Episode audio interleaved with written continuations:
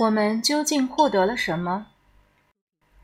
一味的追求外在事物，久而久之会发现我们自己不见了，好像行尸走肉，满脑子迷茫和困惑，充满各式各样的烦恼。我来这个世界到底是干什么的？我的目标是什么？我在这个世界生存的价值是什么？搞不清自己在这个世界上到底为什么而活，于是就找理由，创造出很多短暂的活着的理由：读书、考学分、找个好工作、恋爱、拥有一个家、买房子、买车子等等。做了这些事，仿佛就可以接受别人的掌声和赞美。生活中很多事情都是煞费苦心，如去找哪里的东西好吃，什么地方好玩，给自己设定了很多小目标。然而，我们究竟获得了什么呢？麻木空虚。你觉得好玩的事情都会玩完的，你觉得好吃的东西有天也会吃腻的，你觉得了不起的权利。有天也会消失不见的。你所追求的、喜爱的人和事，有天也会变化的。当你找不到下一个目标，你会发现空虚是那么巨大。当你的目标不能实现，你会陷入无尽的烦恼和痛苦中。行尸走肉这个词，很多人不喜欢。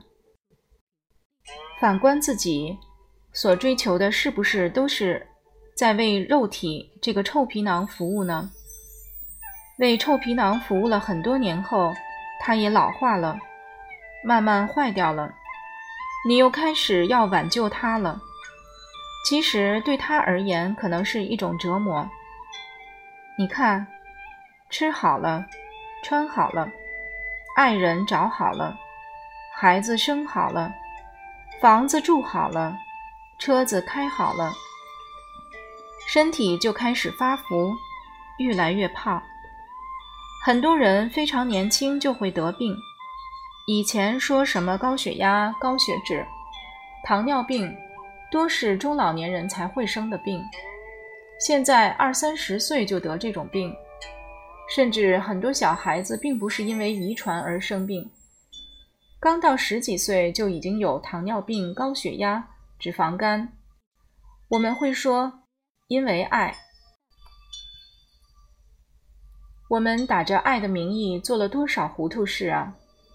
为了孩子好，给他们吃很多高营养的东西，该吃的、不该吃的，都一股脑喂给孩子，结果反而是害了他们。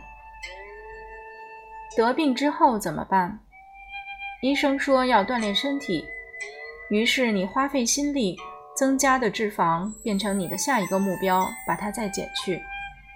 于是去爬山，把自己累得要死，跑到按摩院里让人家捏来打去。你看，所谓的快乐是什么？就是从如此折磨自己的痛苦中获得一点安慰。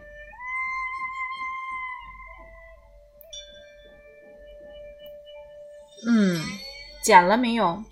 减了一斤两斤，太好了，心里很高兴，所以舍得花钱继续接受折磨。人的那种空虚呀，要找很多东西来填补，越想填上，就往往得不偿失，因为它不是那种真正发自内心的快乐。填补来的快乐不是究竟的快乐，真正快乐的源泉。是从无私的付出中收获的，无私付出的快乐是永远不会枯竭的。做了善事，这种快乐，你今天想到也会开心，明天想到也会开心。芸芸众生的颠倒妄想是轮回中痛苦不断的本因。周而复始的每一天，我们所追求身外之物的一切。内心中升起的执着与攀附，使我们没有喘息的时刻，总是觉得心很累、很苦。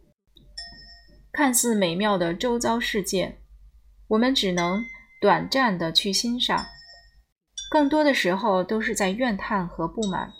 何必如此呢？其实，真正的快乐获取，并不需要太多的费心费力，只是转化我们的心念，简化繁杂的欲望，感恩知足的过好每一个当下。如此，心中便会有极乐。